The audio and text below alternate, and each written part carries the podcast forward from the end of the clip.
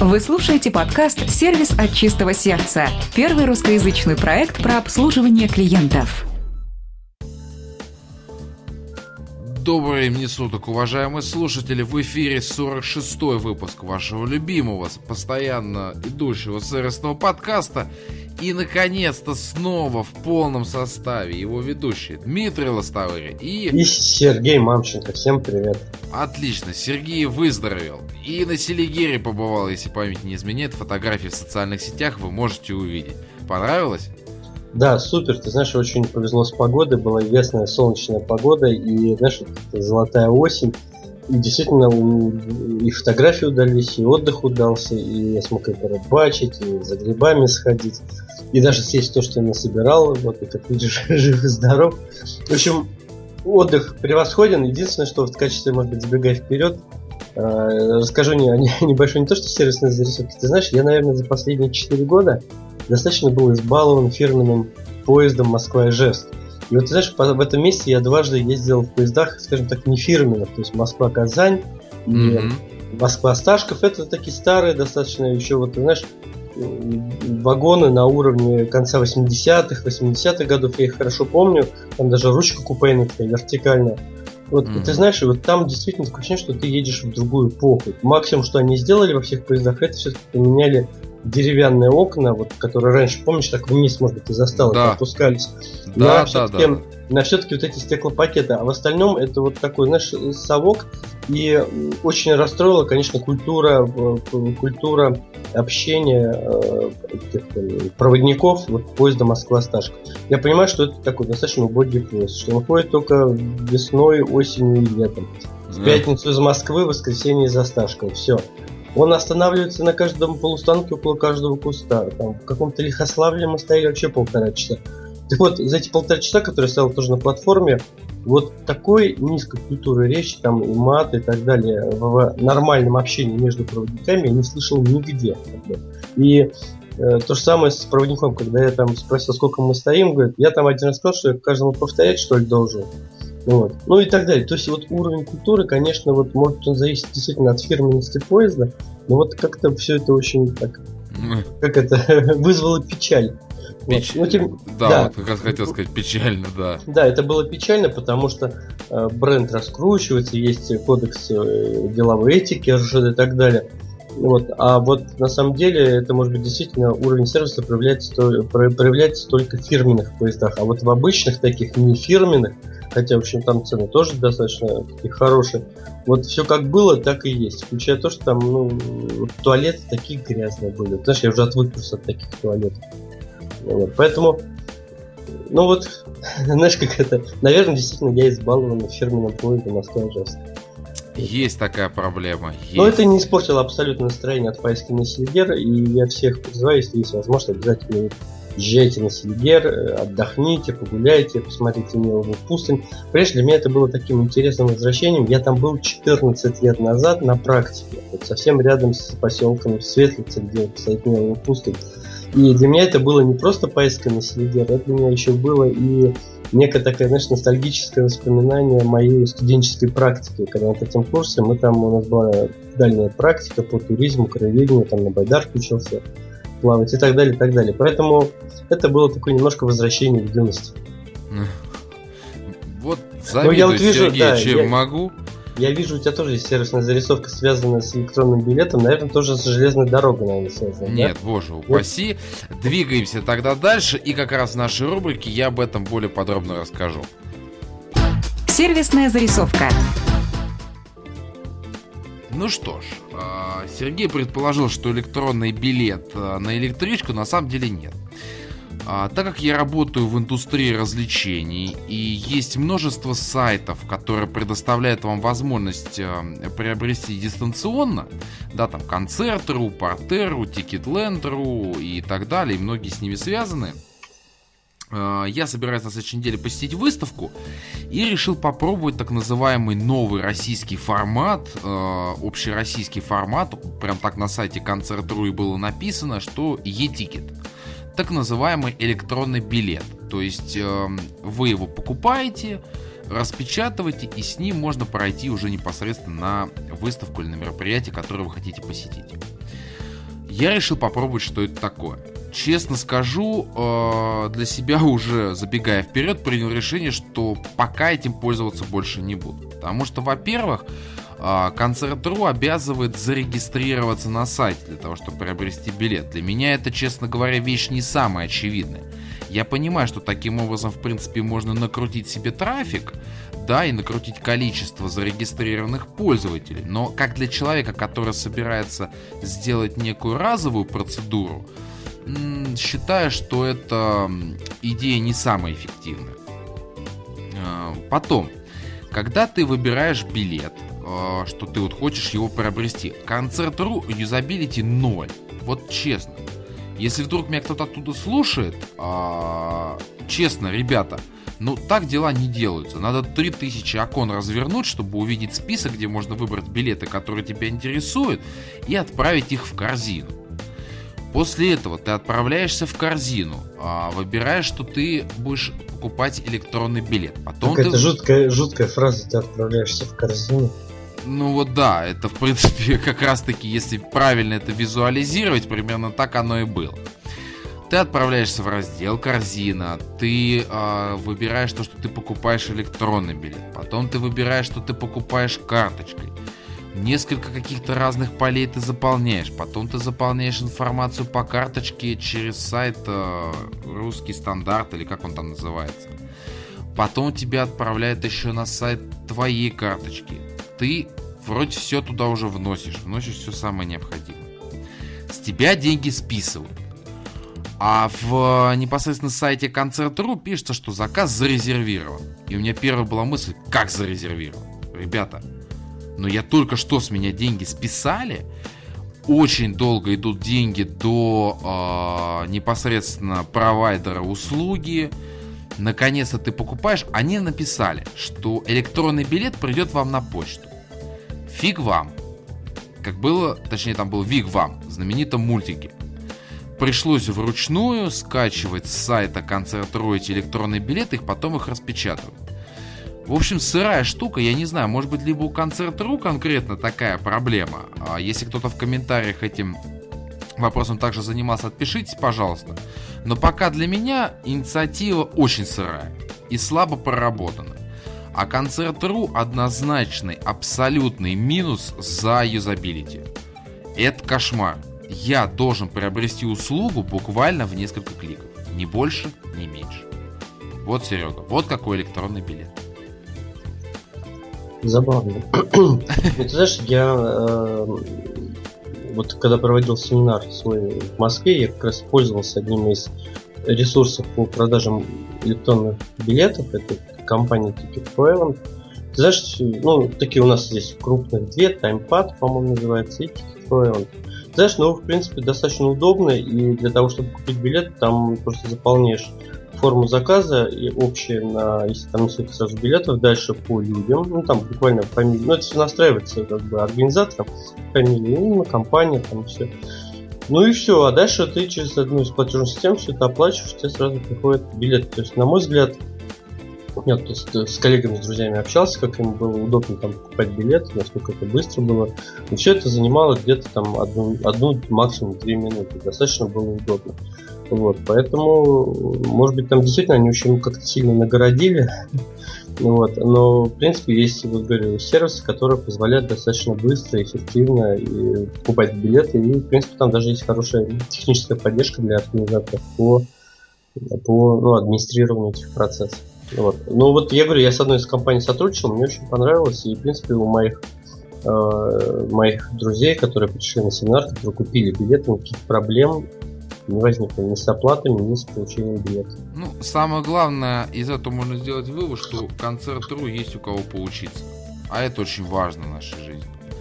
Ну, э, теперь предлагаю двигаться дальше, как э, Сергей однажды упомянул, погремим и обсудим э, крайне важный и хороший интересный вопрос. Круглый стол.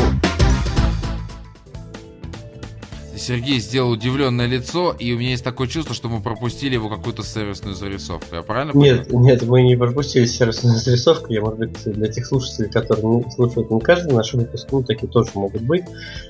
Погремим мы имели в виду доспехи, поскольку сейчас мы садимся за круглый стол. Да, правильно Сергей сделал такую легкую справочную сноску. А в круглом столе предлагается обсудить следующее направление. А как можно подстраховаться от ситуации, когда новый сотрудник а, начнет откровенничать с клиентом в процессе обслуживания ради скорейшего достижения успеха, да, ради, а, я это называю накруткой продаж, условно. Когда вот он приходит, э, есть какие-то уже там устоявшиеся принципы продажи, есть э, какие-то, да, там моменты, на которые опирается сама по себе компания, какие продукты продавать. А вот он приходит и начинает использовать не самые чистые способы для того, чтобы сильно выделиться и закрепиться на новом месте работы. Первое, что мне приходит в голову в данном случае, это грамотное обучение человека. То есть, во-первых, обучение его тому ассортименту продуктов или услуг, которые у вас есть. Таким образом, он э, точечно понимает, э, какие задачи вы решаете для клиента, каким способом, э, какие есть дополнительные услуги. И таким образом свести на нет все его попытки э, сманипулировать э, ассортиментом товаров ваших или услуг – и грамотно, четко консультировать клиента. Это вот первая мысль. Вторая мысль, которая мне видится, это, естественно, контроль уже работы непосредственно продавцов. Да? Здесь может быть несколько моментов. Да? Продавцов, менеджеров уже по работе с клиентами, да, после продажное обслуживание. А, вот сколько себя помню, очень часто делалась фишка, что отсылалась анкета, да, там оцените там качество работы вашего там менеджера, по продажам ли, по работе с клиентами ли. А, и клиенты очень часто предоставляли всякие интересные моменты, а, которые боялись, например, сказать в лицо менеджеру, который с ним работает, и писали об этом. Лучше всего, конечно же, связываться с клиентом или проводить встречу, потому что там еще больше вероятность получить интересную информацию. А, вот это пока первые мысли, которые мне пришли в голову. Я уверен, что Сергей поддержит сейчас беседу. А, какие у тебя на этот счет есть мысли? Ну, я э, полностью с тобой согласен по тем инструментам, которые ты сказал. Я бы еще добавил, наверное, что важной составляющей здесь является формирование правильной корпоративной культуры. Культура клиентских отношений, культуры взаимодействия с клиентами, и э, необходимо создавать вот те ценности, что ценность этих взаимоотношений не от там, какой-то откровенности или еще чего-то, а четкого понимания, что нужно клиенту и предоставление ему, это, предоставление ему этого на высоком профессиональном уровне. То есть я бы здесь еще добавил бы, наверное, вопрос формирования культуры, культуры, корпоративной культуры ну да, фактически... Не только обучение продуктам и так далее, а именно понимание, что вот, да, это работа, потому что, понимаешь, вот эта откровенность, от, откровенность, она может привести к тому, что будет перетянуто одеяло с компании на человека. А мы уже с тобой поднимали проблему, когда очень да. много зависит от одного человека, когда он уходит и рушатся все эти связи и проигрывает компанию. И я... Счет, может быть, и не проигрывает, а компания проигрывает. Я бы даже, знаешь, как сказал бы по-другому, не сколько корпоративной культуры, а сколько понимание э, ценности компании, работодателя на рынке, да, то есть что она делает. И что сотрудник, вот здесь уже, да, переходя к корпоративной культуре, является частью этого мира, частью этих процессов, которые там есть. Но главное, чтобы он понимал ценность самой компании на рынке как э, провайдера тех или иных возможностей. Да, он должен гордиться тем, что он является ее лицом, по сути, по взаимодействию с клиентами, ну и нести те ценности, которые проповедует компания. Да, согласен. Ну что ж, э, хорошо обсудили. А теперь мы будем двигаться к большому блоку и в какой-то степени даже скорее философскому, к основной теме выпуска. Основная тема выпуска – Уважаемые слушатели, вот э, вы знаете, есть очень много ниш, рынков, а, разных компаний, а, которых где-то откровенность уместна, а где-то нет. Да, вот я работаю, опять же, напомню, на рынке индустрии развлечений, семейного досуга. И для у нас на работе, да, а, я ввел такой термин, он называется забота о зрителе. Потому что когда к нам приходит там семья, или там просто взрослые люди, или, например, там только дети, э, ну, взрослые, конечно. Мы должны сделать все возможное для того, чтобы они получили э, качественные, разнообразные эмоции. И там, например, те места в зрительном зале, которые они займут, они должны быть наиболее лучшими, да, исходя из их финансовых возможностей и исходя из тех условий, которые у них есть, там, рост, там, я не знаю, посадка в зале и так далее, и так далее, и так далее. Вот у нас есть такое понятие, как забота о зрителе. Это уместно. Мне сейчас, наверное, сложно назвать отрасль, где а, честность, искренность по отношению к клиенту была бы неуместной, но эта вещь, она находится на грани взаимоотношений. Да, вот это, знаете, э, в отношениях с клиентом есть определенная черта. Мы, Серег, с тобой неоднократно об этом. Вот есть определенная черта, которую переступать нельзя в силу того, что вас а, так или иначе связывают деловые взаимоотношения.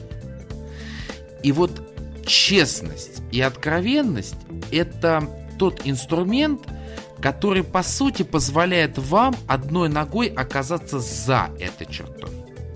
То есть чуть ближе. И нужно быть очень аккуратным. И первым пунктом, который мне хотелось бы поднять в процессе э, обсуждения основной темы выпуска, что такое честность и откровенность при работе с клиентом. Серега. Мне напоминает ситуацию, что такое хорошо и что такое плохо. Ну, я, я говорю, я же сказал, что отчасти подтенок будет философский. Это никто не отменяет, потому что мы же с тобой, я думаю, прекрасно понимаем, что это субъективный параметр. Да нет, понятно, конечно. Ты знаешь, э, перефразирую еще раз твой вопрос, что такое честность и откровенность. Ну, это, наверное, самый главный принцип по работе с клиентами, потому что там, конечно, компания заинтересована свой продукт или услугу продать или оказать. Клиент э, ну, заинтересован в том, чтобы решить свою проблему. Он не покупает продукт, он не покупает услуги, мы с тобой это знаем. Он ищет решение, инструмент для решения своих проблем, своих ситуаций. Так вот, а, честность и откровенность это когда мы честно и откровенно говорим, что да, мы это можем, да, мы это делаем, а если мы что-то не можем сделать или чем-то не можем помочь там в силу каких-то определенных обстоятельств, то мы об этом тоже честно говорим. Ты знаешь, вот этот э, принцип, на мой взгляд, хромает очень сильно в продажах, когда главная задача продавца впарить и забыть, как говорится. Вот, это вот эта основная проблема. И здесь э, бывают различные уловки, придумывают что-то и обещают там стрекорб и так далее. Вот, обещает, поэтому, да, ключевое слово. Да, и здесь э, они, они не понимают, что вот, э, вот эти обещания, они формируют зону ожидания. А дальше вот как, все как всегда мы с тобой уже обсуждали, что восприятие клиента компании будет э, обусловлено как раз попадает ли то, что он получает, в эту зону ожидания. Если мы там наобещали полет на Марс при покупке там, стиральной машинки, а его полет не предоставят, конечно, это будет негатив. Вот. И вот э, на самом деле, мне кажется, честности иногда не хватает со стороны компании, со стороны сотрудников, не только по отношению к клиентам, но и к самим себе, где-то честно признаться, что какая-то вещь там недоработана, какая-то услуга еще пока нуждается в улучшении и так далее, и так далее. Э, потому что очень сложно, знаешь, как посмотреть на себя критическим взглядом, задуматься о каких-то собственных, ну, может быть, недоделках и каких-то улучшениях. Вот. Поэтому мы, знаешь, идем всегда по накатанной, особо не, напрягаясь, там все говорим, предлагаем там клиенту и так далее. Но вот надо быть честным. Если нет, значит нет, но надо объяснить почему и стараться все равно помочь в этой ситуации клиенту. Вот. Но, э, ты знаешь, я думаю, что компании, сотрудники, которые будут придерживаться этого принципа честности, откровенности при э, работе с клиентами, они достигнут многого. Вы знаете, я хотел бы словать... Э, ой, господи. А хотел бы сказать словами из нашего мюзикла «Честный значит настоящий». А, суть состоит в том, что Серег, давай это признаем, мы всегда ждем а, все-таки честности от продавца, который перед нами. Ну, хотя бы даже, знаешь, надеемся, что ли. Согласен? Да, конечно. Вот. А далее процесс идет какой? Вот знаете, сильный поступок, а, да, вот в плане честности. Например, когда работал там в IT-компании, знаешь, вот русская жажда, да, вот э, там, например, знаешь, вот как вот машины, да, когда покупают в кредит, да, там говорят, а, давайте еще и доп. опции закинем, ну все равно же в кредит берем, давайте больше. Вот там было то же самое, когда там вот приходили, там клиент говорил, давайте сейчас вот это поставим, вот это поставим, вот это сделаем. И ты ему говоришь вот честно, да, что вам это не нужно. Вам нужно наоборот вот это решение и вот это решение. А, и вот здесь клиентов нужно тоже делить на два типа. Те, кто соглашаются, что да, действительно. И те, кто говорят, нет, ну мы лучше знаем. Вот э, такие две ситуации на самом деле бывают очень обидны, что когда ты вроде говоришь правильно, посыл у тебя хороший, да, чтобы помочь, а клиент как бы тебя не слышит. А ты же прекрасно понимаешь, что когда клиент потом поймет, что действительно то, что он хотел, это ему не нужно, кто будет виноват? исполнитель. Ну, Сергей просто кивает там, и я слушателям транслирую всю информацию. Нужно еще понимать вот это. Теперь, двигаясь дальше. А Подожди, а... давай я тоже пример приведу давай. из своего бизнеса. Знаешь, вот бывают такие ситуации, когда э, клиенту нужно очень срочно приобрести электронную подпись для участия в торгах электронных, потому что вот торги уже буквально завтра. Вот, Конечно, вот, обращаясь да. к нам, он сразу хочет все получить быстро, мы можем дать ему скорость, но есть определенные факторы, что купив подпись, необходимо еще пройти аккредитацию. Аккредитация. На электронной да. торговой площадке на Сбербанке АСТ это в среднем от 3 до 5 дней. Это еще, торг... кстати, это еще, кстати, мало. Нет, это много, потому да. что все остальные площадки, как правило, делают за день максимум два. Но просто Сбербанк АСТ, на нем там сосредоточено огромное количество государственного и коммерческого заказа, и поэтому действительно у них там они выходят немножко за рамки. Я от 3 до 5 дней. извиняюсь. Вот. И ты знаешь, конечно, с одной стороны, мы можем сказать, да, мы вам подпись сделаем, все, завтра вы будете участвовать в торгах. Но мы прекрасно, как специалисты, как профессионалы, понимаем, что вероятность того, что завтра он с нашей подписью будет участвовать в торгах, ничтожно мало. И это с, на, с нашей работой никак не связано. Мы, мы можем сделать там электронную подпись э, при наличии там документов и оплаты, условно, там, ну, за час. Прям приезжает в офис, прям сразу делаем. Помогаем сделать. А, и вот здесь как раз есть э, такой, знаешь, бывает такая дилемма. Ну, у нас ее нет дилеммы, я говорю, что она бывает, а концептуально, да, то есть э, ну, да, да, да. в компаниях еще где-то продать и заработать. И тем более у многих компаний есть такая услуга, как быстрый выпуск электронной подписи. Это где-то в полтора раза дороже стоит, чем обычно. Но при этом вот нашим принципом является честность, и поэтому мы всегда клиентов в такой ситуации информируем, что да, мы продать сможем, мы можем все быстро для него сделать, но он должен учитывать, что ему, если поскольку его компания, как мы понимаем, нет, не проходила аккредитацию, то это займет от 3 до 5 дней, и вероятность участия в торгах очень низкая. Угу. Чтобы он это четко понимал, и, э, ну это не риски, но понимал эту ситуацию.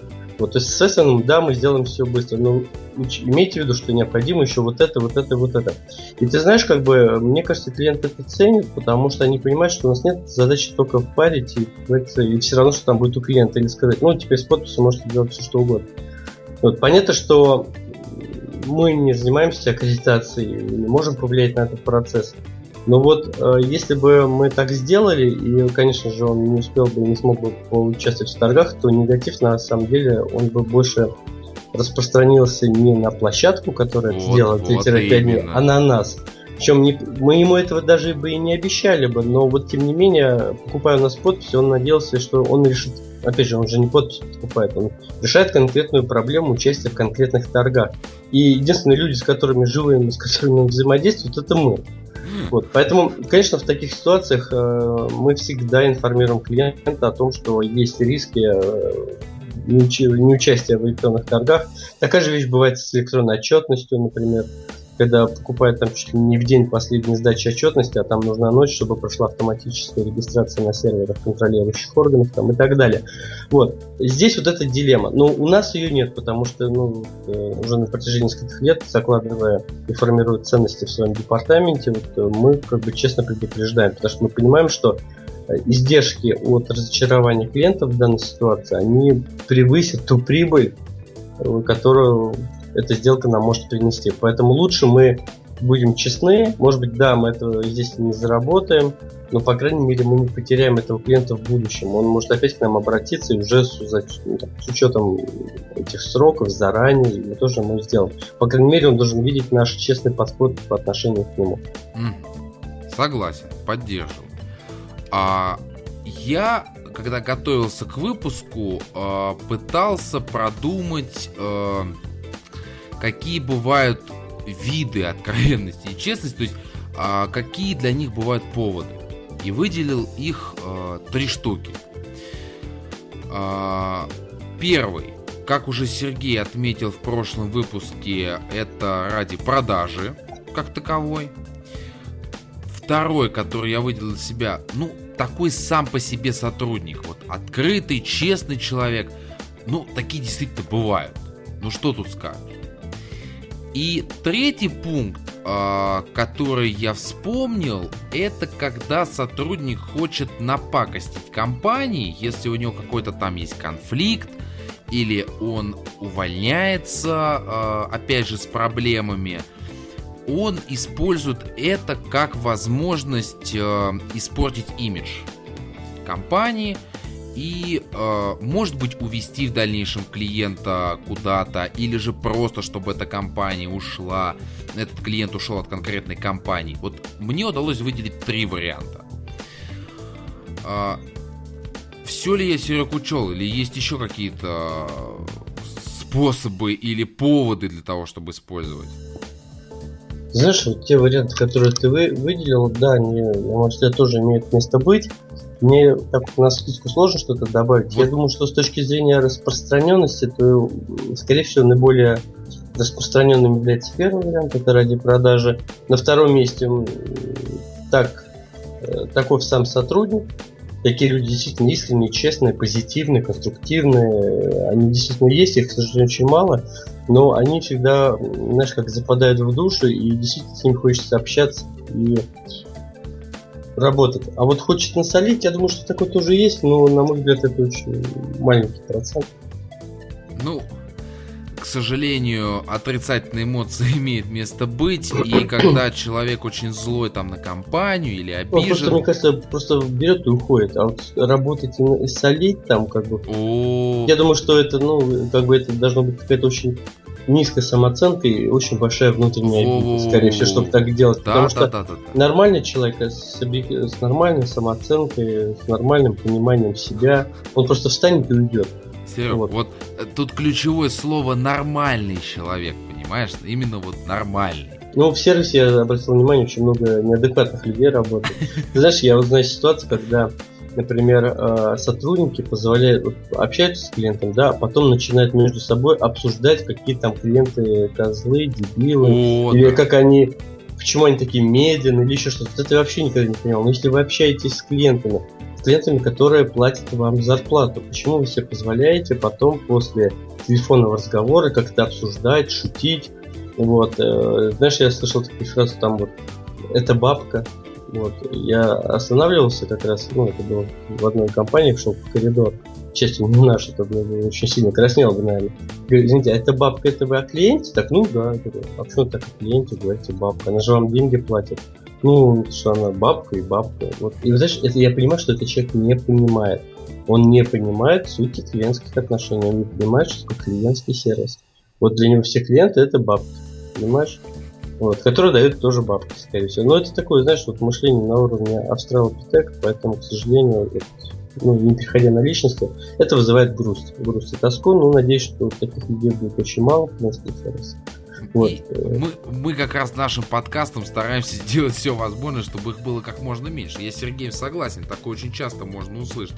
Почему ты знаешь, это особенно хорошо слышно а, вот а, в курилках, знаешь, там, или, например, проходишь мимо курит там сотрудники, я, особенно знаешь, я не курю, поэтому я там не бываю. Не в этом дело. Знаешь. Когда на улице стоят, например, сотрудники и, и курят, и вот там особенно, это очень часто встречается в автосалонах, где механики выходят, да, же говорит, ну дурак, ну вообще ездить не умеет, да, там, например, ну что тут такого характера, есть такое.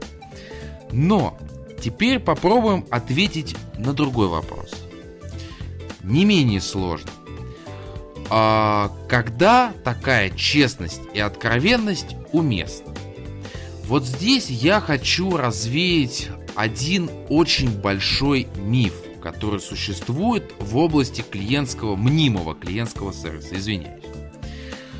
А, многие считают, что честность и искренность должна появляться после длительных отношений с клиентом.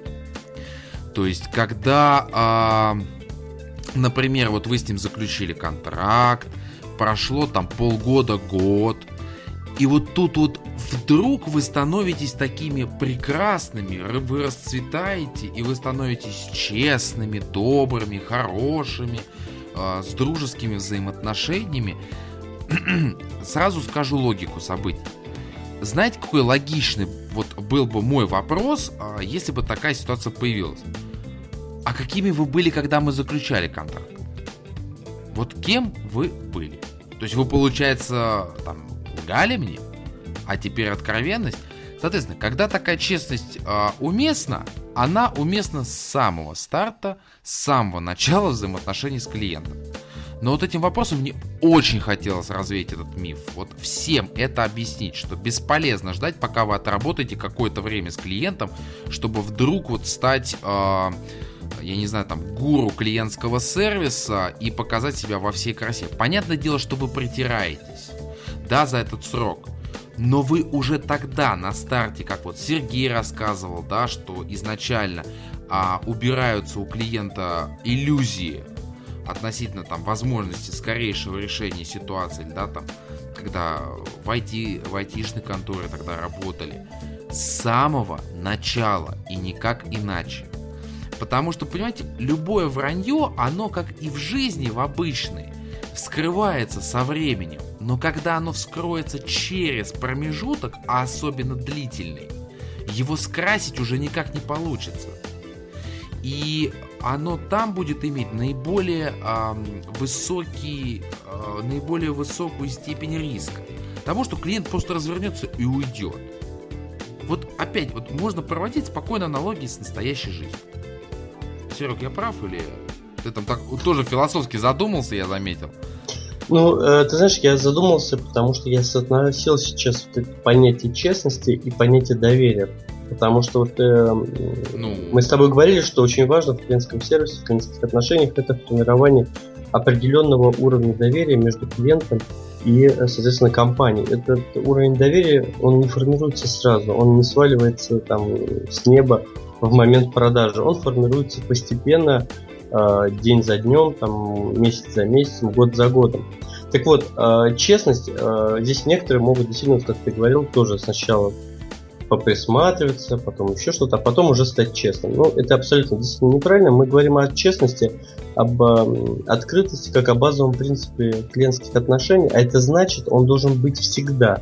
Он должен быть всегда и не только с 9 до 6 вечера, но э, это должен быть принцип по жизни. Я, знаешь, когда провожу семинары, вот недавно был в замечательном городе Обнинске, это первый наукоград. Ну, я полагаю, ты видел у меня фотографии, там тоже проводил семинар э, в Центре развития бизнеса Сбербанка.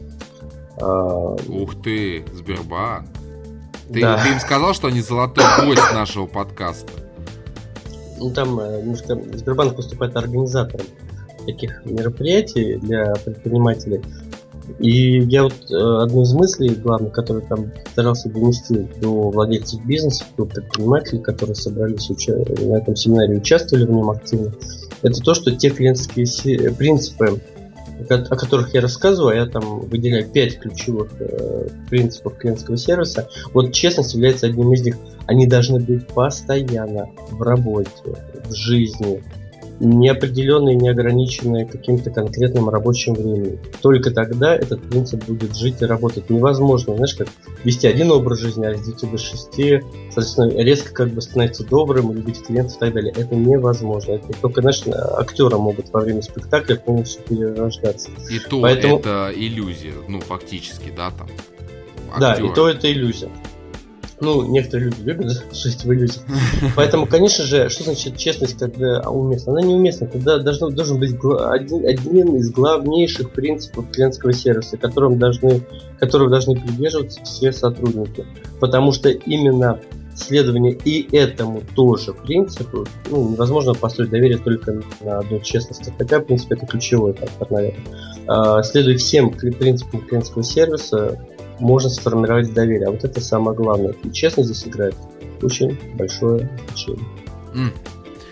А, следующий такой момент. А, любой инструмент имеет как а, какие-то позитивные факторы, так и определенные риски. Вот хотелось бы следующим пунктом обсудить, чем может быть опасно да, искренность и честность по отношению к клиенту. А, сразу хочу уточнить в тех случаях, когда а, она используется не по назначению. Вот именно в этих случаях. Серега, тебе даю первым слово. Я не очень понял, э, что значит не по назначению. Давай ну, когда расскажем. мы с тобой вот говорили, да, ситуации, ну вот насолить компании. Или когда вот в рамках круглого стола мы с тобой обсуждали, что когда сотрудник начинает это использовать, э, да, для того, чтобы каким-то образом быстро сейчас себе накрутить результаты, и тем самым э, как-то побыстрее подняться, что ли, по карьере. Ну, ты знаешь, я, я, я полагаю, что такие ситуации, они крайне редки. Я могу предположить, что... Хотелось бы верить, я пойми. Мог, э, ну, верить. Да, нет, я так действительно считаю, поэтому, может быть, не стоит здесь там долго на этом останавливаться. Я полагаю, что э, основной здесь э, может, ну, основной может здесь являться тот момент, что действительно некоторые сотрудники для того, чтобы быстренько потереться в доверие клиенту, они могут показать такую мнимую честность, мнимую откровенность, на самом деле преследуя свои корыстные интересы. А, ну, это остается на их совести, и я полагаю, что это может, знаешь, как это на уровне разовой покупки.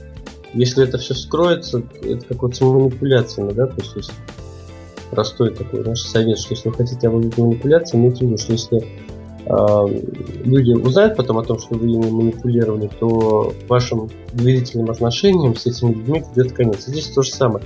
Это, знаешь, такая а, разовая, разовая продажа без каких-то последствий в плане э, без, без, мост, без моста. Без мостов, да, да. То есть это, знаешь, такой плотик переплыл в и один забрал. конец. То есть, да, в один конец, билет в один конец. Это действительно, наверное, так, это хорошая такая аналогия. Вот. И э, а это противоречит сути клиентских отношений, потому что они изначально построены на долгосрочные и выгодные взаимоотношения. Да и эффективности поэтому, бизнеса. Поэтому, да, потому что, помнишь, э, я приводил неоднократно пример например, о высказывании одного из основоположников менеджмента Питера Друкера, что основная цель бизнеса создать клиента. То есть создать это процесс, это его нужно соз... как приобрести, развивать, вкладываться и так далее, и так далее. Это длительный процесс, он не обусловлен только быстрым парением или продажей. Поэтому, э, если действительно, ну, цель бизнеса какая? Получать прибыль. Когда можно получать прибыль? Когда вы там много продаете, когда вы определенно имеете там уровень продаж, как некий такой входящий ручеек, да, и при этом умеете грамотно работать с клиентской базой, умеете ее сохранять, развивать, получать от нее прибыль, повышать эффективность работы с клиентской базой и так далее. Вот. Поэтому вот эта мнимая откровенность, она просто вот рушит всю вот эту конструкцию, всю эту концепцию эффективного бизнеса. Поэтому здесь надо быть очень внимательным. И э, здесь, конечно, вопрос э, ну, кадрового состава, само собой, имеет роль. Но здесь, возможно, и элемент специальной мотивации. То есть, если сотрудник, например, делает такие разовые продажи, потом эти клиенты условно там больше не хотят сотрудничать с компанией, то это может сказаться на его доходе, и может быть таким образом можно изменить это поведение. Но это уже мы немножко в тему мотивации двигаемся. Ну, взаимосвязаны же эти пункты. Да, конечно, это все взаимосвязано. Вот я, кстати, думаю, что это отдельная тема вообще, которую нам надо с тобой обязательно поднять. Это материальная и нематериальная мотивация специалистов сервиса. Потому что, знаешь, я иногда спрашивал там уже предпринимателя, вот в магазине продавщица у него есть премия?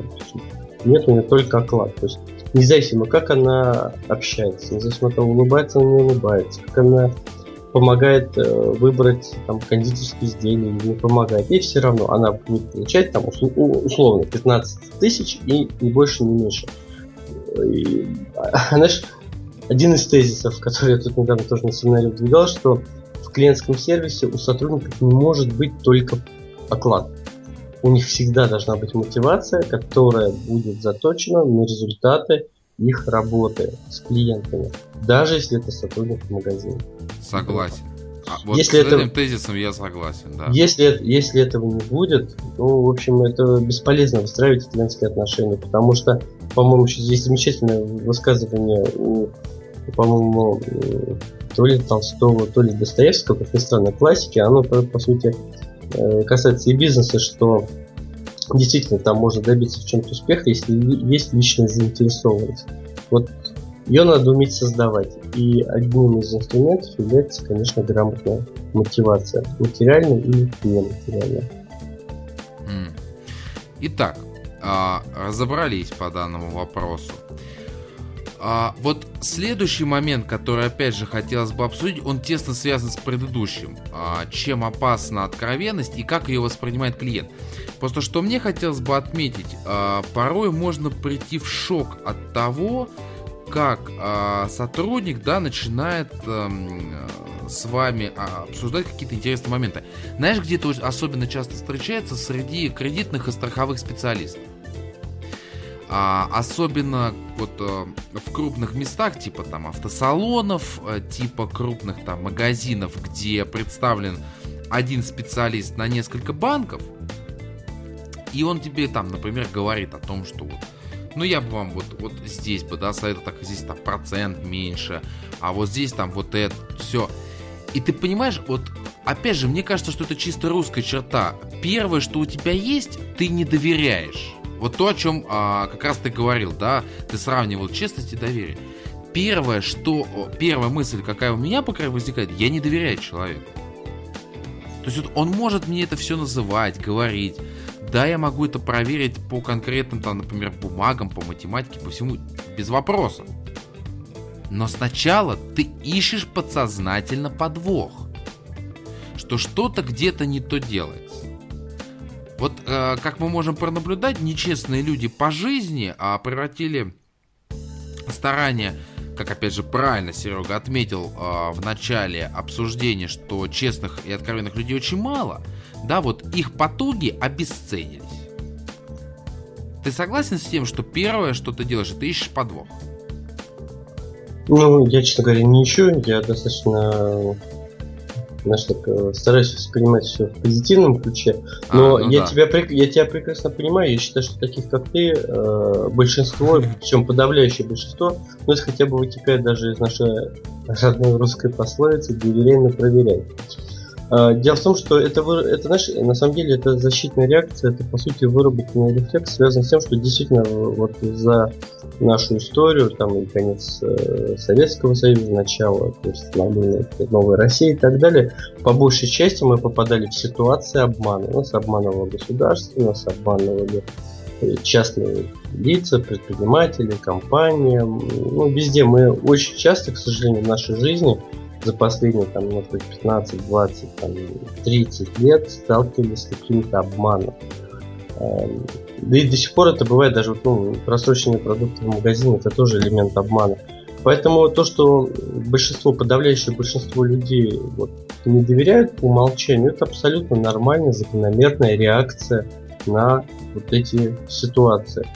Э, есть люди, которые как бы на это стараются просто не обращать внимания, не концентрировать свое внимание на это. Ну, это, например, я к такой категории отношусь. А есть люди, которым, в принципе, все равно, они вот вообще на это не заморачиваются. Не потому что ну, они просто внимательны или еще что-то. Понимают все как данность. А, и, в принципе, такими людьми тоже пользуются недобросовестные продавцы. Вот. Но на самом деле это нормальная реакция, то, что ты сейчас сказал. И я считаю, что вот здесь, конечно, очень многим а, в разных бизнесах, будь то вот моя сфера B2B, будь то консалтинговый бизнес, будь то даже твой развлекательный бизнес и так далее, Здесь очень важно действительно раз за разом доказывать свою честность, доказывать свой профессионализм, капли за каплей формировать доверие. И тогда действительно все получится. Ну, получится, я говорю, значит, некрасивые слова, говорю сейчас, главная цель какая у нас? Опять же, формирование доверительных отношений с клиентом и зарабатывание на этом денег. Но это должно быть честно, честным, честным зарабатывание денег, да. А это еще... от этого даже кайф больше, когда ты честно зарабатываешь. Понимаешь, когда ты кого-то обманываешь, когда ты, ты знаешь, что-то. Можно я еще так скажу, когда ты спокойно спишь. Ну, ты знаешь, у нас очень много людей, которые обманывают других, при этом очень хорошо спят. Вот, это мы с собой, это нам сложно представить, если бы мы кого-то... Ну, например, тебе говорят, а у нас хорошие будут места, вы все будете видеть. Ты говоришь, да-да-да, на самом деле даешь такое место, где там, я не знаю, даже штор не видно. Ну, не штора, а кулисы. Ну, вот. Поэтому ну, такой образ сейчас Ну, естественно, да, нет, я понимаю, о чем ты говоришь. Мы, мы этот риск понимаем, мы прекрасно понимаем, что такого зрителя мы в дальнейшем потеряем, а это уже не имеет никакого смысла. Следующий еще такой один момент, а, еще, знаешь, из разряда мифов. А, приятного. Это какой напиток у вас сегодня, Сергей? Поделитесь. Кока-кола. Ой, да что ты. Неожиданно. Да. А можно ли научить а, в, внимание, просто это можно ли научить а, быть сотрудника откровенным и честным? Это, это, э, это знаешь, вот, Серег, что мне... Можно, только... можно я сразу отвечу? Знаешь, не, не, не, когда? Можно, Беру да, досрочный ответ. Не, не, подожди, подожди. У меня просто есть хорошая такая аналогия, да, это вот как вот считается, что если человек отправился в тюрьму, то вот это как режим воспитания. Да, что вот он переучится, что все будет хорошо, и он выйдет оттуда законопослушным, хорошим, новым гражданином. Вот, Серег, вот сейчас я тебе теперь даю право сказать что-то. Ну, я думаю, что э, можно ли этому научить? Я думаю, что научить-то можно всему что угодно. Здесь главное не научить, а привить, э, вдохновить, воодушевить, вот. сформировать. Вот понимаешь, потому что можно сказать, делай так, а вот можно сформировать такое поведение, чтобы человек сам захотел так делать. Это разные вещи, потому что первая конструкция очень быстро рассыпется при любых организационных изменениях, либо трудностях, либо изменении конъюнктуры рынка там, и так далее. А вот когда человек обладает пониманием, принципов и подходов, то, то он, это знаешь, как вавилонские стены защитят его от различных изменений внешней и внутренней среды. Поэтому лучше не учить, а прививать, формировать понимание. И тогда, в общем, вот. Знаешь, это, это как специалисты колл-центра. Вот их учат правильно говорить по шаблонам, по скриптам, да, но при этом никто их не учит понимать э, вот, стиль разговора с клиентами, чтобы общаться вживую, не как роботы. О, вот здесь примерно то же самое. Я очень долго как раз могу на эту тему общаться. Мы можем посвятить, если будет желание, этому отдельный выпуск, именно работе колл-центра. А, я согласен с Сергеем, и из тех всех терминов, которые он перечислил, я бы выделил одно слово. Очень ключевое и важное. Вдохновить. Потому что правильно, можно научить всему что угодно. Но человек должен уметь выполнять свою работу самостоятельно. Не сколько по инструкции, а сколько потому, что есть определенная философия, и компания вот именно так себя видит на рынке.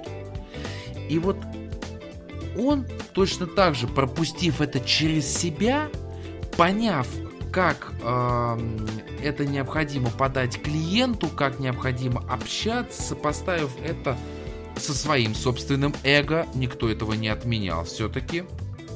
Потому что, как вы видите, да, вот по нашему подкасту, Сергей добрый человек. Очень.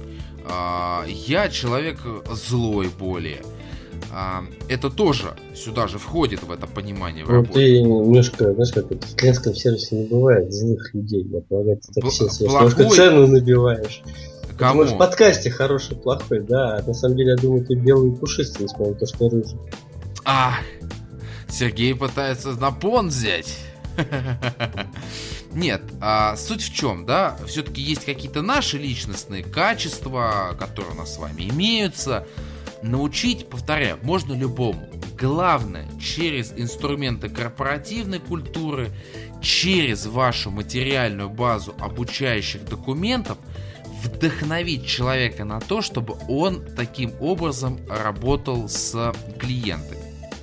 Но а, бывают случаи, когда вот работа такая, что возникает ситуация, что ты вынужден быть искренним. Вот, Серег, ты сейчас в это, в это сложно поверить, но я расскажу сервисную зарисовку, которую решил рассказать. Она как нельзя кстати подошла к основной теме выпуска.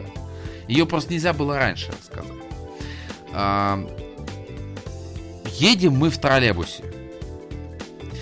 Заходит бабушка с тростью. Э, ну и как ты знаешь, э, да, троллейбус, э, так как у него электрический двигатель, он на старте быстрее, чем бензиновый. И, естественно, нужно правильно дозировать педаль газа, но там водитель такой был. Э, с огоньком, так скажем. И, естественно, когда он начинал газовать, бабушка начинала так по кругу возле поручня летать в ту или иную сторону. Сергей, я, я тоже не удержался, извиняюсь. Но просто, вы понимали ситуацию. И тут вдруг, вот на той остановке, где она зашла, она чуть-чуть полетала, и он посреди этого пути останавливается, открывает свою дверь кабины и выходит в салон. И говорит, бабуль, присядьте, пожалуйста. Она говорит, сынок, нет, мне сейчас выходить. Он говорит, присядьте, пожалуйста, чтобы, говорит, не дай бог там, да, что-то себе не повредили. Сядьте.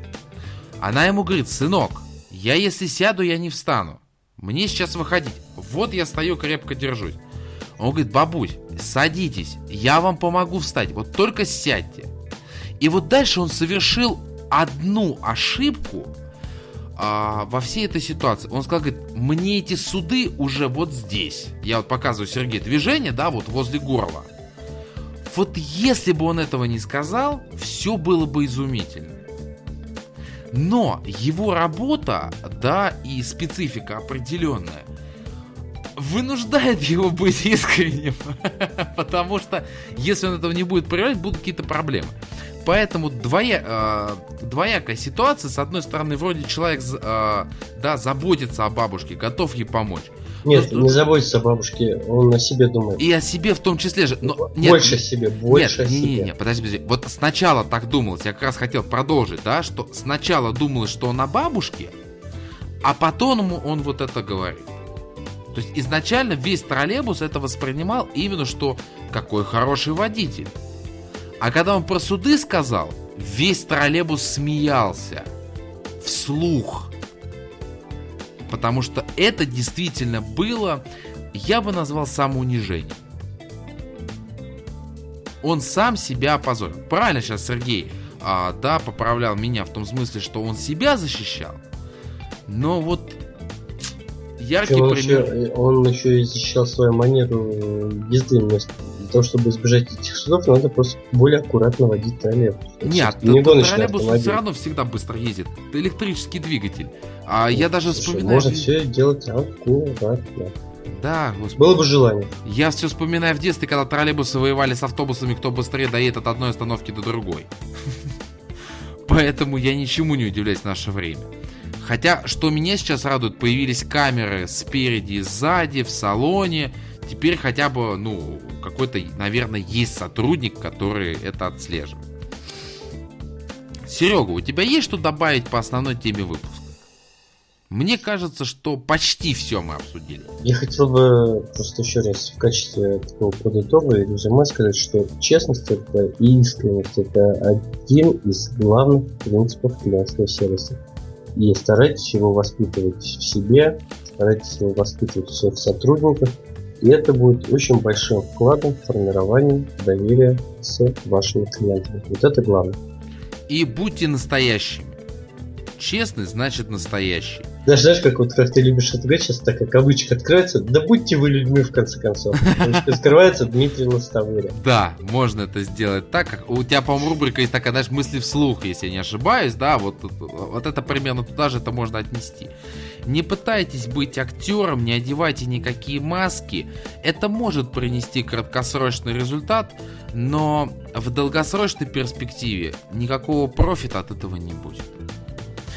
Ну что, Серег, я предлагаю двинуться к следующей рубрике. И мы отправимся снова в... Мы ставим календарь. Отлично. Календарь. Уважаемые слушатели, хочу вам напомнить, что в октябре а, с 4 по 5 будет проходить а, международная конференция по клиентскому сервису в Миннеаполисе. Проводит ее Service Quality Institute во главе с Джоном Шоулом. А в рамках рубрики «Календарь» мы продолжаем рассказывать о спикерах, которые будут выступать на этой конференции. И сегодня у нас Джосайя Блэр, помощник председателя совета директоров компании Технодом. Компания располагается Казахстана, в Казахстане. Да, да с Казахстана. А, Джосайя Блэр родился в Уганде, но вырос на райских Гавайских островах, откуда родом его мама. Родители Джосая были миссионерами и много путешествовали по миру. Благодаря частым переездам Джосая с ранних лет имел возможность познакомиться с разными культурами и научиться общаться с людьми с разным менталитетом. Детские впечатления и опыт межкультурной коммуникации и сегодня помогают Джасая в работе. В 2009 году он переехал э, в Алматы и занялся преподаванием английского языка, а также отвечал за составление и выполнение обучающих программ по английскому языку для различных частных центров в Казахстане. При этом большой страстью Джасая оставался ресторанный бизнес, и он получил опыт управления лучшими ресторанами Алматы. Вместе с опытом в ресторанном бизнесе Джасая получил возможность поближе познакомиться и с культурой Казахстана и изучить менталитет местных жителей. Вместе с тем он увидел, какие пробелы с сервисом существуют в, в стране. В 2012 году начался новый этап в жизни и карьере Джасая. Он начал работать в компании Технодом, крупнейшем в Казахстане ритейлере бытовой техники и электроники. Компании Технодома Джасая тесно работает со службой персонала над реализацией трехлетнего плана по внедрению культуры сервиса, разработанного Джоном Шоулом и компанией Service Quality Institute. Проект ведется уже второй год, и на конференции в Миннеаполисе Джасая Блэр расскажет, как это происходит и каких успехов удалось достичь за это время. Я приношу извинения. Э, честно, мне очень понравилось, что есть у него хороший а, межкультурный опыт и межкультурной коммуникации. Я сам очень люблю общаться с людьми из разных а, государств. Единственное, то, что я знаю только английский, да, в свободном ключе. А, больше никакие языки недоступны. Но при этом э, Джасая очень интересно было бы послушать. К тому же человек работает успешно и работает в очень сложном бизнесе. Это э, ритейлинг бытовой техники и электроники. Это просто адская ниша на самом деле. Что скажешь, Сергей, по поводу спикера? Мне уже запомнить слова про адскую нишу. Не, ну честно, это бизнес настолько тяжелый, что я не завидую на самом деле людям. Ну, ты знаешь, э, мне кажется, в любом бизнесе, если грамотно все настроить, можно получать э, удовлетворение и гордиться, и быть счастливым от того, что приносишь добро людям. Здесь вопрос действительно вот э, настройки внутренних процессов и вдохновления сотрудников на эту работу. Это очень нормальный бизнес-процесс, обычная задача менеджера, на самом деле. Вот, а так, да, я просто слышал об этом человеке уже раньше, и поэтому, когда ты произнес фамилию имя, я тебе сразу стал подсказывать, что это Казахстан, потому что даже вот когда я с Шоулом общался на семинаре в прошлом году, он тоже эту фамилию упоминал, рассказывал об этом. Поэтому я действительно согласен, что это очень интересный спикер, интересный человек, и я надеюсь, может быть, мы даже как-нибудь его можем пригласить к нам в подкаст. Я думаю, это не проблема. Я открою маленький секрет. Джасая Блэр был одним из кандидатов на соведущего этого подкаста. Даже теперь и не знаю, как после этого вообще участвовать в этом. Вот. Отлично, но я не просто так затронул тему бытового ритейла, и я предлагаю двинуться дальше к предпоследней рубрике и снова поговорить об Эльдорадо. Практический use case. Удивительное рядом.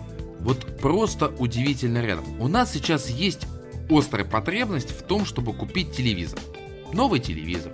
Не покупай. Это злое ну, что это ну, адская, адская, адский прибор. Да Уже я без знаю. телевизора 4 года и отлично себя чувствую. Ну, я понимаю, да, но все-таки мы планируем... Не покупай. Ну а как ребенку мультики смотреть в конце концов? На ноутбуке. Да? Да. Но учитывая, что мой ноутбук почти постоянно занят, если я дома. Ну вот, ну хотя есть планшет. Но... Тогда не подключай телевизор. Нет, ну а зачем оно мне, когда я могу подключить э, к интернету и все, и все дела по HDMI кабелю? А, смысл в чем? Ну вот возникла такая потребность а, непосредственно, да, приобрести телевизор. Мы посещаем магазин на станции метро Калужская, Эльдорадо. Заходим в отдел, и там ходит два чувачка и что-то мило с собой обсуждают. Причем, знаешь, вот ходит вперед и назад. Мы, да, тщательно выбираем, там смотрим, чтобы кабель HDMI был а, не с задней стороны телевизора, а с боку, чтобы его можно было удобно повесить на стену, да, и правильно воткнуть этот провод. Стоим, выбираем, приценимся. То есть, понимаешь, видно, что клиент пришел конкретно. Не просто глаза попродавать, а есть такое выражение. Да, да, да даже если только глаза попродавать. Какое, какое это имеет значение? Это потенциальный клиент. Ну, я имею в виду, что здесь, ну, вот прям, знаешь, вот невооруженным глазом видно, что есть потребность конкретная, и люди пришли решить. Хоть бы хны. Вот просто из этих двух чувачков и остальных никто к нам не подошел. Мы приехали в магазин Эльдорадо, э, в этом, э, на станции метро Ясень напротив Ханоя, э, в торговом центре Ясень. Располагается он на третьем этаже. Мы подошли в отдел э, телевизоров. Тут же подходит аккуратненький мальчик в брендированной одежде, все отглажено. Говорит, я могу вам чем-то помочь? Мы говорим, ну, вот чуть-чуть попозже, сейчас посмотрим, да, и зададим вопрос. Он говорит, если что, сразу обращайтесь, я вот здесь вот, ну, рядом. Он там, э, да, там, протирал, то есть там выставлял продукцию и так далее. И вот ты знаешь, такой вот резкий диссонанс, при том, что это одна сеть, но два а, принципиально разных магазина по полученным эмоциям, у меня, честно говоря, вызывает больше вопросов, нежели ответов. И вот в рамках практического use case я хочу вам сказать, что, коллеги, мало просто разработать некие стандарты качества обслуживания. Это, поверьте мне, 5% от того, что нужно еще дальше сделать. Важно людям объяснить э, важность их соблюдения. Необходимо проконтролировать, чтобы эти процессы не столько выполнялись, сколько правильно выполнялись. И если уж коль вы все называетесь Эльдорадо, вы должны быть едины, одинаковы, чтобы куда я ни пришел, я был уверен в качестве обслуживания. Потому что в Эльдорадо, вот, да, вот я сейчас живу на теплом стане, здесь есть а, Эльдорадо. Но вот учитывая то, как обслуживали, а, да, там в большинстве магазинов, я, например, не готов вернуться в эту сеть. А кто знает, может через два года я буду уже не на теплом стане, а в другом районе. И я уже не приду в Эльдорадо, я не буду уже вашим клиентом. Поэтому, если вы сеть, если вы называетесь единым брендом, вы должны быть абсолютно едины во всем во всем. Серега? Да Я видел ну, твой палец вверх. Это уже зачет. Ну, мне, да, мне, зачет мне очень понравился, вот, э, как ты говорил о сотруднике. Я считаю, это как раз самая нормальная, правильная модель поведения в магазинах, там, сотовой связи, там, или в крупном ритейлере. То есть подойти поздороваться, зафиксировать, что да, вот здесь я есть, готов вам помочь, и дальше спокойно там стоять заниматься своими делами и знать, что клиент может обратиться. Но опять же не набрасывать, не навязывать, не тащить его к той модели, которую тебе там нужно продать, или плановый магазин и так далее. Здесь было все грамотно. Вот, а с тобой абсолютно согласен, это как в крупных сетях гостиницы, я знаю, вы обсуждали эту тему. То есть, вот, э, в каком бы городе ты не зашел, в гостиницу из ну, как, э, сети Four Seasons, да, моя любимая, вот ты везде будешь чувствовать себя как дома. Вот здесь то же самое. То есть магазин должен держать независимо, где бы он ни находился, если там написано Эльдорадо, значит везде должен быть одинаково высокий уровень клиентского сервиса. Вот. То есть это опять же, ну это это возвращаемся к вопросу, что очень часто компания определяет не ее ценности и бренда, а те люди, которые стоят у прилавка. Вот если эти люди будут разные, то это, в общем, грустно. Хотелось бы, чтобы это было одинаково, одинаково хорошие профессионалы, которые в любом магазине, даже если это какая-то деревня Гагикина, тоже тебя обслуживали по самому высокому классу. Естественно. Вот сейчас а, буквально 5 секунд, и прямо в режиме онлайн у нас появится еще а, один практический use case. И вот он, кстати, ты знаешь, очень хорошо относится к честности, да компания а, Restore а, в ВКонтакте опубликовала, что каждого покупателя iPhone 6 на старте продаж мы отправим домой на автомобиле премиум класса, предоставленной службой личных водителей Уилли Россия. Ваша поездка с новым айфоном пройдет с удовольствием, так? То есть, какие у тебя первые мысли возникли? То есть, вот я сейчас тебе прочитал текст. Вот как ты это понял? Ну, я купил iPhone, и мне из магазина на премиум машине везут домой. Да сейчас. Я специально не поленился, зашел на сайт посмотреть, что же в итоге. Так оказывается, тебе дарят сертификат на полторы тысячи рублей. Ты должен скачать приложение Willy Россия и, и воспользоваться им. Ребята, будьте честными. Не надо придумывать красивые слова и отмазки. Честно, Рестору позор за это. Вот просто позор. Это в их официальной группе, я не стесняюсь, но это позор. Вот а, потому что я не просто так спросил Сергея, как он понял вот этот абзац. Потому что я первоначально понял то же самое. Что в день продаж я куплю себе iPhone и меня отвезут. А оказывается, с ноской на сайте написано, что это сертификат с приложением и так далее. Позор. Это отлично подходит. А, спасибо компании Restore. Они угадали с днем, когда это надо было публиковать, прямо для нашего подкаста. Я правильно сделал, Серег, что... Нет, сделал правильно. Э, здесь, э, я знаю, часто бывают такие вещи, ну, назовем так простым, понятным нашему российскому обывателю словом «замануха». Да, но это, опять же, это концепция разового привлечения, потому что если вот как и... Ну, то, что сейчас мне объяснил, у меня вызвало разочарование. Понятно, что вряд ли я воспользуюсь таким предложением. Естественно. Вот я с Сергеем абсолютно согласен. И давайте двигаться к последней нашей рубрике. Анонс следующего выпуска. Следующем выпуске, а, как я уже писал в Твиттере, что ждет целый цикл очень интересных и занимательных подкастов про гостиничный бизнес. И в следующем а, мы приглашаем снова Полину Приходько, чтобы обсудить очень а, тяжелую, своеобразную тему. Это VIP обслуживание в гостинице мы с вами будем обсуждать вообще, что такое VIP обслуживание, каким образом его готовить, как это понимать, а как предвосхитить ожидания той аудитории, которая способна себе позволить а, серьезное VIP обслуживание и как работает персонал а, в данной сфере. Поэтому выпуск будет очень интересный. А, всех приглашаю, свои вопросы можете писать как по электронной почте, в социальных сетях, комментариях к подкасту. Обязательно его зададим. Опять же напоминаю, что к нам придет а, Полина Приходько, эксперт данной отрасли, практикоориентированный а, бизнес-консультант.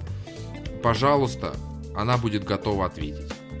Ну, а на сегодня, несмотря на дождливую холодную погоду, с вами были Сергей Мамченко и Дмитрий Лостовыря. Всем Хорошего настроения. Удачи. Вы прослушали подкаст «Сервис от чистого сердца». Спасибо, что вы с нами.